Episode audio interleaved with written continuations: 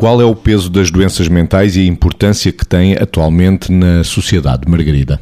Bom, eu acho que nós temos que ter presente aqui várias coisas mesmo dentro da, das doenças mentais. Se estamos a falar de doenças do foro psicótico, portanto, daquelas que, assim, muito resumidamente, poderíamos dizer que vedam o acesso da pessoa ao contacto uh, consciente com a realidade, vamos dizer assim, as doenças mais neuróticas, onde incluímos os quadros mais depressivo-ansiosos e depois as perturbações da personalidade. Quaisquer uma destas tem impacto no funcionamento da pessoa, tem impacto uh, no padrão interrelacional e, portanto, obviamente, tem impacto na sociedade que é feita de pessoas em relação, não é? Pronto.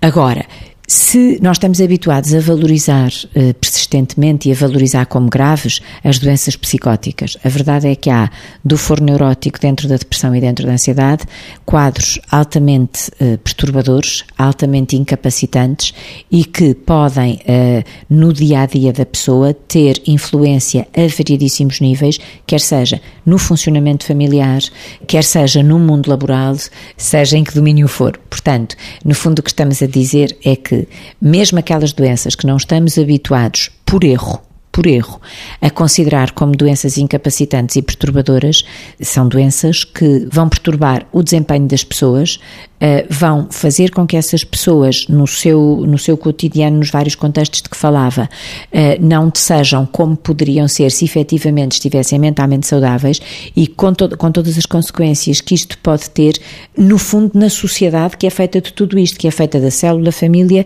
que é feita da economia, que é feita de tudo aquilo, das empresas, de tudo isto. E, portanto, isto tem implicações muito sérias no funcionamento global de uma sociedade inteira e é importante que se valorize valorize mais, porque a saúde mental às vezes não é valorizada porque se esquecem estas coisas. Qual é o peso que as doenças mentais têm atualmente na sociedade, Vítor? Muitas vezes, quando nós falamos de números, percebemos um bocadinho a dimensão. Não é? A Organização Mundial de Saúde fala de 450 milhões de pessoas com perturbações eh, mentais.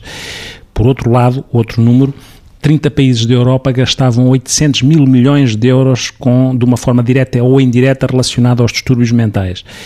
Portugal tem, num estudo epidemiológico feito em Portugal, um quinto das pessoas tem algum tipo de perturbação mental, o que significa 22,9%. É, o valor é Portugal está em terceiro, logo a seguir à Irlanda e aos Estados Unidos. Estados Unidos em primeiro, com 26, não sei quanto por cento, Portugal com 22,9% e Irlanda com 23,1% a prevalência das doenças mentais em Portugal atinge este valor, colocando Portugal neste pódio em terceiro lugar. Esta é uma dimensão muito concreta. Por outro lado, sabe-se que na linha do que a Margarida estava a dizer, uma variável que mede o impacto das doenças mentais são os anos perdidos por incapacidade relacionado com as doenças.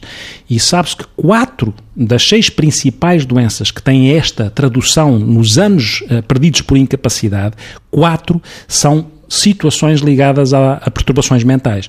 Neste sentido, esta, este peso e a prioridade que se devia dar e o enfoque que se devia dar à saúde mental, nomeadamente à prevenção da doença e à promoção da saúde, porque muitas vezes os dinheiros nem sequer vão, vão muito para tratar, mas pouco para a prevenção da doença e para a promoção da saúde, que seria fundamental também ser um enfoque no que diz respeito à maneira de olhar para as doenças mentais e para a saúde mental.